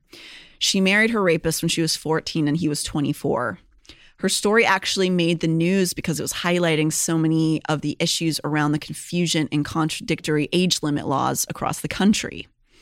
Heather's parents were divorced and her mom was remarried. While Heather was hanging around her grandparents' bait shop, she met their new employee who was also living in a trailer in their grandparents' backyard for some reason. He began grooming her, and very quickly, like within a month or so, which is a lifetime to a 14-year-old. Oh, yeah. She felt like they were like connected. You know what I mean? He gets me. Right. Especially if her parents might be divorced. And I don't want to like look at her past and be like, parents are divorced, so she's broken. I don't want to be like that. But if she's like, parents are divorced, I want to get out of here and do it on my own and make my own life because they got so mad and I can make my own beauty. Well, you'll see that come up in this unfortunate story, actually. So like within a month, he had gotten her drunk, and she says she woke up in his bed with him saying that they had sex. She has no memory of this, which of course is not sex but rape. Yeah. She became pregnant. While Heather's mom went ballistic, Heather's mom remarried and like moved out of state. So Heather basically lived with her dad. When Heather's mom found out about all this going on, she freaked out and called the police when she found out not only about the relationship, but that Heather was pregnant by this man. Her father was aware of the relationship as it was happening and apparently approved or didn't really feel like interfering, I guess. Oh, my God. He probably wanted another man just to take her away. Well, Heather was in Idaho with her father at this time. Her mom lived in another state when she pressed charges. So initially, Aaron, who is the name of the ghoul who had sex with a 14-year-old, was arrested for statutory rape.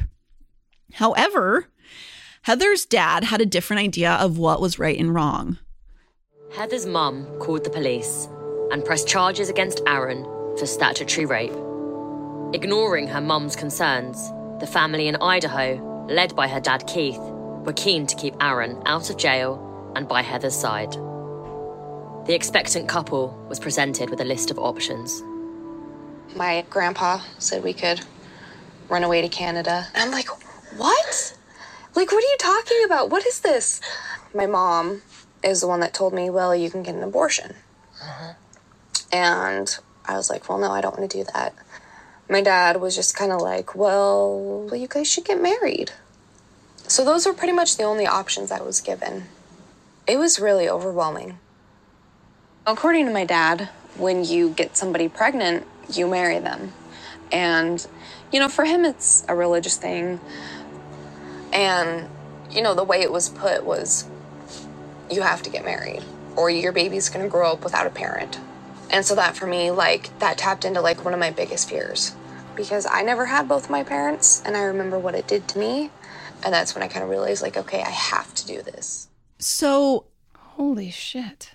I'm sorry, it takes a second for me to, like, think of this. So her dad was like, you gotta have both your parents, but then he divorces his own wife. Yeah, and also, you don't technically, if the father is a child rapist, you don't need him. It'd be worse, because what is he teaching that child? Exactly, that's the thing.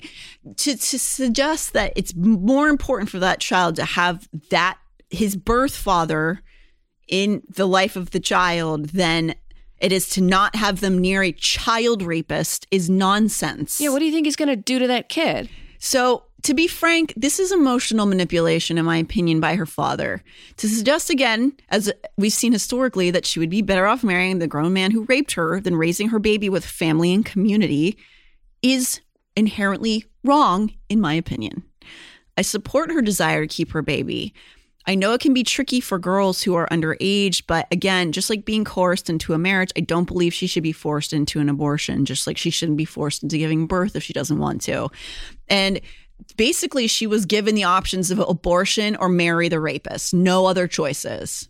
So she chose marriage over abortion. This also keeps homeboy out of jail, of course. Oh, of course. Of course, he proposed this and he wants this. And it's like, it's almost like a man doing a man thing. It's kind of like how we were talking earlier. You want to help people that look like you and that have your same kind of thing. Yeah.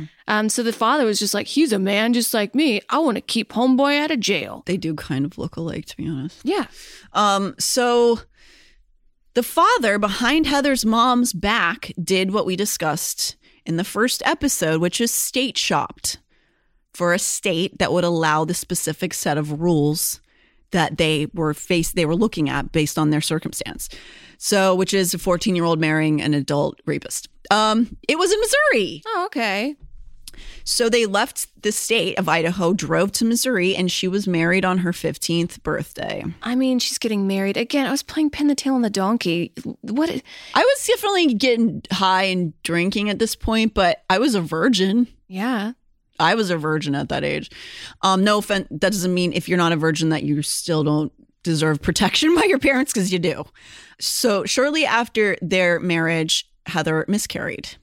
But she's still married to this guy. Can she get a divorce? Oh, we'll talk about that. The short answer is no. Why? Oh, yeah. Sorry. I'm jumping shark. No, you're good. Okay. Just a couple months in, after she miscarried, Aaron becomes violent and abusive. Both of these instances are common for teen brides. It's almost like the kind of older man who wants to fuck a child might not be well balanced. That might not be emotionally stable? Maybe. Wow. Judgy much? No, that's usually the case. Like we mentioned in the last episode, girls 14 to 17 are less likely to have successful pregnancies, including high rates of death for the mothers, because their bodies are still forming. And statistically, girls married before the age of 15 are almost 50% more likely to have experienced either physical or sexual intimate partner violence than those married after 18. So I mean, 18, your life hasn't even begun, and you've already lived too much. When there is an adult wanting to have sexual control over a child, it's not going to often involve them being considerate of them in any way, because they're actively being a predator legally. So Heather's mom, after this happened, would not let go of the statutory rape charges. When she found out about the marriage, she actually dug in deeper, thankfully. He was arrested and sentenced to 15 years in prison. Good. Well, he served 3 of them and was released on parole. No.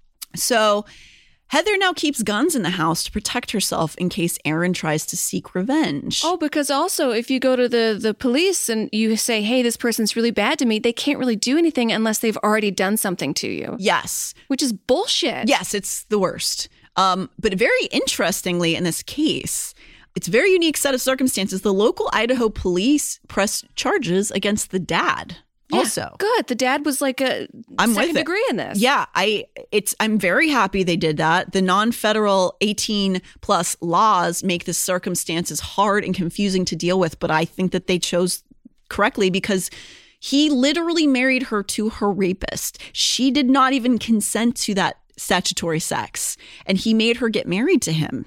And so the cops are interviewed on this documentary and were like, I get that he thought he was doing the right thing, but you have to look at the fact that she was literally raped by this dude, and you just handed her over to him. And so, what kind of father would do that? My father would kill him. Yeah, he would kill him. Very confused person, I think. Some states say that the dad had a right to force his child into the circumstance. And I don't think laws that violate basic human rights should exist. I know I'm being crazy. Her dad got 4 months in jail with the charge of intent to harm. And I bet he thought the whole time it was all wrong. I went to jail for the wrong reasons. I was interested on their relationship following that, and they at least she talks to him because she has a phone call with him.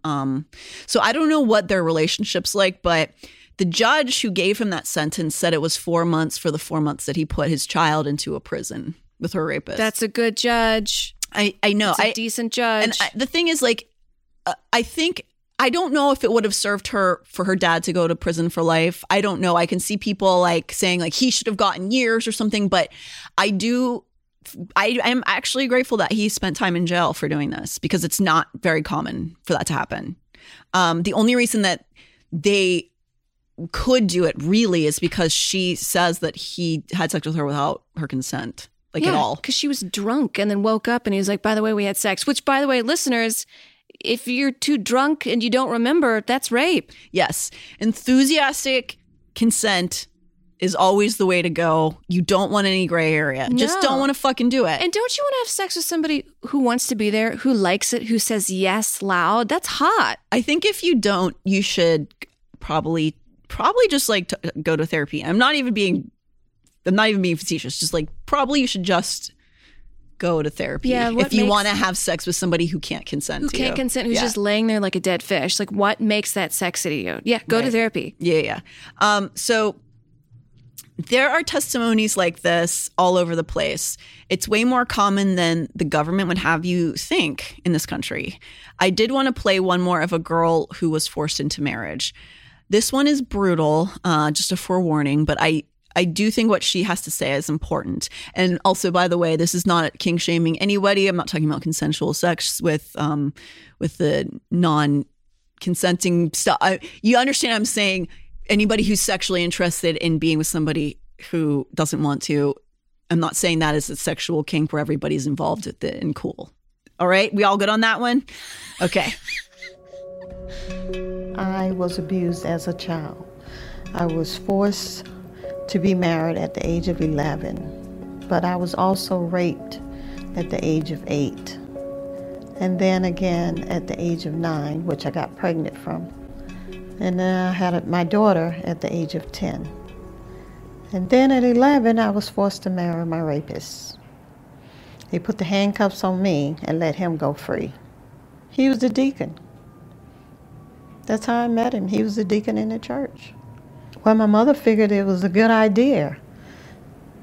She thought it was such a great idea. She made my wedding dress. She made the wedding cake.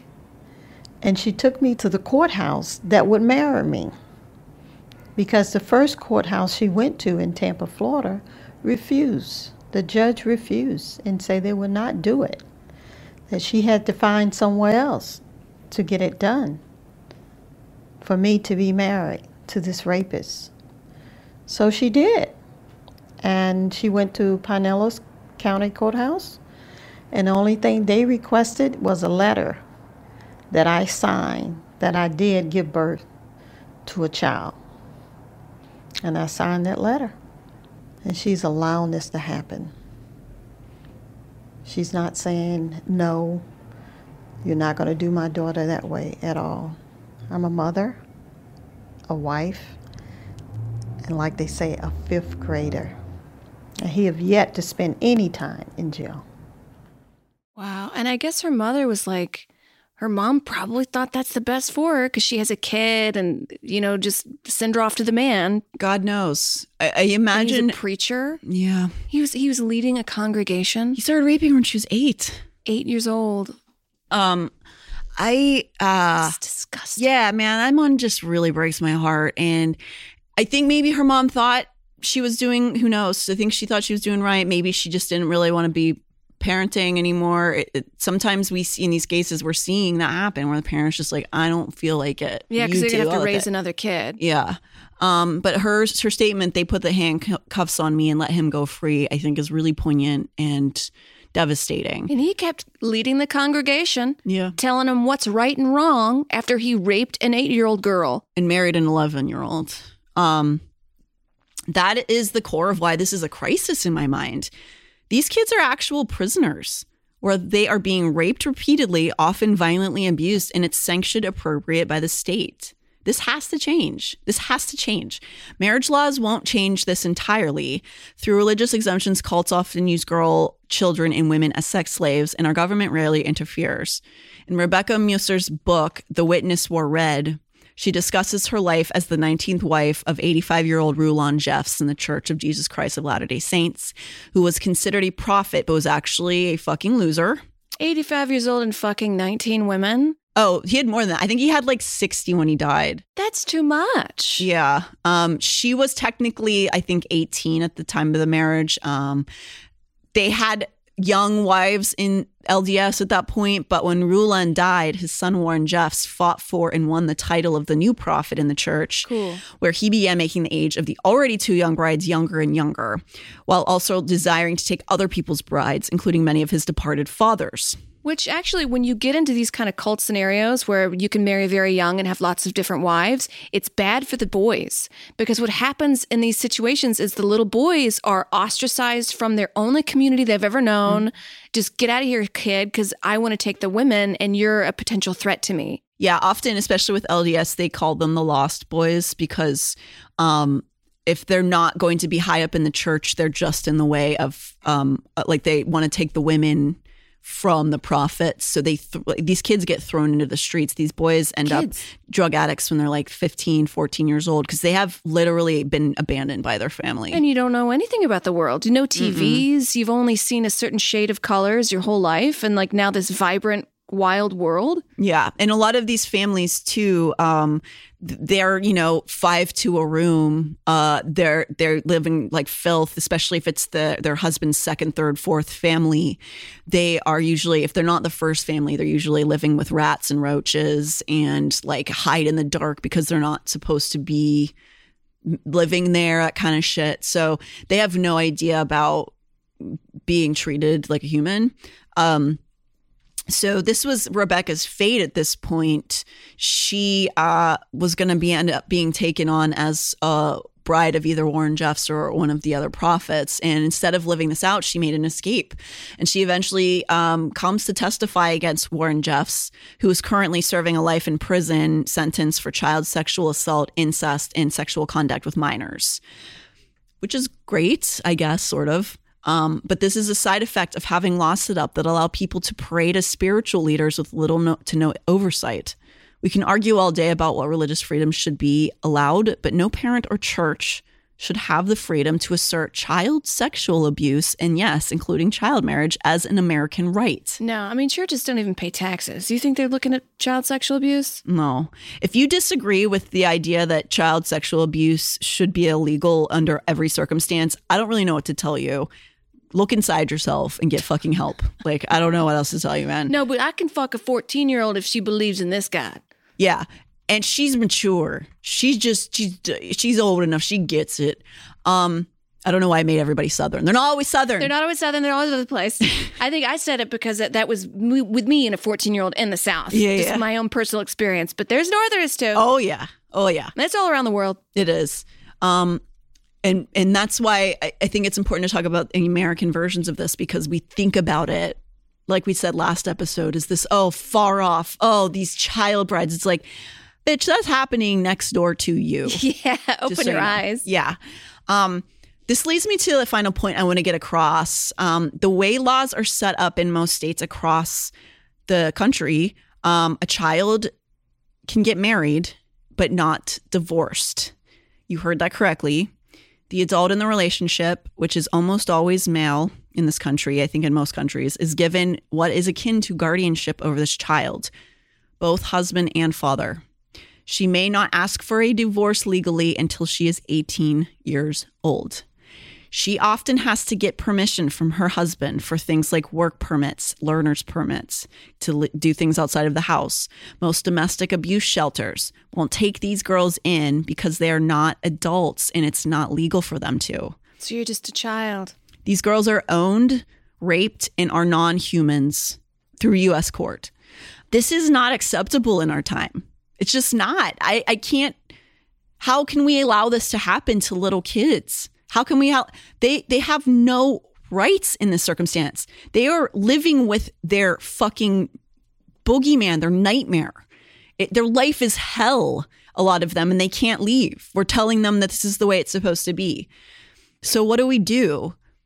When we did our recent Twitch stream, Amber, with our lawyer friend Mackenzie, which is available, by the way, to watch anytime at twitch.tv/lastpodcastnetwork, we were discussing laws that seem incredibly fucked up. And she was such a cool-headed cucumber. Oh, she's great. Mackenzie's great. And we were screaming. Yeah. Because we're just like, why? Make it go away. Can you, you're a lawyer, make the law different. And she's like, ma'am, this is not... Ma'am, this is not the gun range. Not how we do that. And why, you know, so in that stream, we were asking, like, why are these laws here still? And how do we change anything at all? And she said... It's something I said I thought was a good advice, which is that find the things that feel doable to you and do it. For example, I personally hate talking on the phone more than most anything else. I also find it hard to work that into my schedule sometimes. So maybe making bank calls may not be my cup of tea, but maybe you would have extra cash you can donate to causes. Maybe you can write a letter to your state. Maybe you can just talk to your sister or your dad, your therapist about this topic so that people understand and are aware, because a lot of people don't know. Myself included. Yeah. Yeah. I didn't know until like 2 years ago. My therapist was gobsmacked when I was talking about this series. She didn't know any of this was happening. And that's a therapist. She's been to school. Yeah. And she deals with child sexual abuse. And she was like, what? Yeah. So the point being... One of us alone can't fix this. It takes enough people caring, and whatever way that means to you. It doesn't have to feel like it's something that you're dreading that will take up all your time and you don't have time in your busy day. I totally understand that. And I can understand how the idea of trying to step in feels daunting or overwhelming, but it can be something small. And it, sometimes that grows in your own life and you continue on that path with whatever your cause is, or sometimes that small act can just be a catalyst for change outside of yourself. Yeah, we can always change. We don't have to be the parents that are like, well, I did this, now my kids have to do this. Yeah, I would like to live in a world where we say, this thing that happened to me sucks. I don't want somebody else to have to go through that. Yeah, so that's my last thing I could say on this topic. This is the end of our season 1, 2, and I think that can apply to anything that we've talked about, that it's not about you being shamed into doing everything you possibly can and never feeling happy and never, you know, being comfortable or having a smile. It's more about like my little steps can do big things. Yeah. And honestly, just being a kind of person that people want to be around and smiling and laughing and being a joyous ray of light. So then people want to hang out. They gravitate towards you. And then you start bringing this up. You might get a few more ears perked. For sure. Than if you were just pissed off. Yeah. Just like on the street corner, like, what are you fucking talking about? Yeah. No one's going to listen to that. No, it doesn't work. Yeah. So yeah, I hope and encourage that everybody out there also takes breaks to not feel bad all the time. There are a lot of people doing good with all the subjects we talked about. Please don't feel hopeless. This is something that we have the capability of changing. We can make this a thing where we make a federal 18+ law for people in marriages. And I think that... And divorces. You should be able to divorce legally if you were illegally married. Yeah, for kids who are currently stuck in a marriage. Yeah. So, yeah, like the people at Unchained at Last, Freddie Reese, who's such a badass, who I love. I'm going to highlight that organization, this series. I will be donating there. If you don't or can't donate, go check her stuff out. She's got her TED Talk's great, like I said, and you can just look at what she does. She gets people together in wedding dresses outside of courthouses to say these are children in these dresses, like, so it's cool. They do like a lot of like public stunts and stuff. Little tiny wedding dress, nothing sadder. Ugh, God. And so, yeah, that, and then we also mentioned last episode that company organization called Tahireh Organization. They were the ones who have the statistics for the laws in our country, which I found very helpful and was very grateful for. So if you want to check them out or give them a buck or two. Can you spell it for people? Yeah, it's TAHIRIH.org. Thank you. That was a good idea. Yeah, I just want to thank you guys so much, all of you out there, for joining us on this insane journey of season one of this. It was a learning curve for us, and I had fun despite the content, and I had a great time with you, Amber, and I'm really looking forward to season 2 next year. Absolutely. I don't want to say I had a blast. It's hard. Because it's been a very difficult topics, but I've had an eye-opening experiences. Yeah. For sure. And I enjoy talking with you, Natalie. Thanks. And we make the best out of it whenever we talk about this shit. We have to, because again, doom and gloom, can't you live your life like that? No, you can't. Be a ray of positivity. Yeah. And know that these things can change, and we have the capability to change them. Hit us up over the break on social media, and we'll also be we'll be doing Twitches probably on both Amber's Twitch and LPN's Twitch. Do you want to give your Twitch handle? Sure, it's Amber Smelson, SMELSON, and that is Twitch, that is Twitter, that is Instagram. All of them. You got them, babe. You got them all. I only couldn't get mine on. Somebody had taken my Twitch, my handle for Twitch, so I forget what mine is, but I don't really use mine. We'll be on LPNs most of the time, or Amber's. So we'll have some drinks and we'll talk to our lawyer friend we're going to be definitely talking about Josh and Jizzy's on Twitch over break. And we are at Someplace Underneath, and I'm at the Natty Jean. She's at Amber Smelson. We're so happy to spend this time with you guys and gals and every gender who's listening. We love you, and we'll catch you soon. Saucy, pert, and greasy. Yeah, baby. Yeah.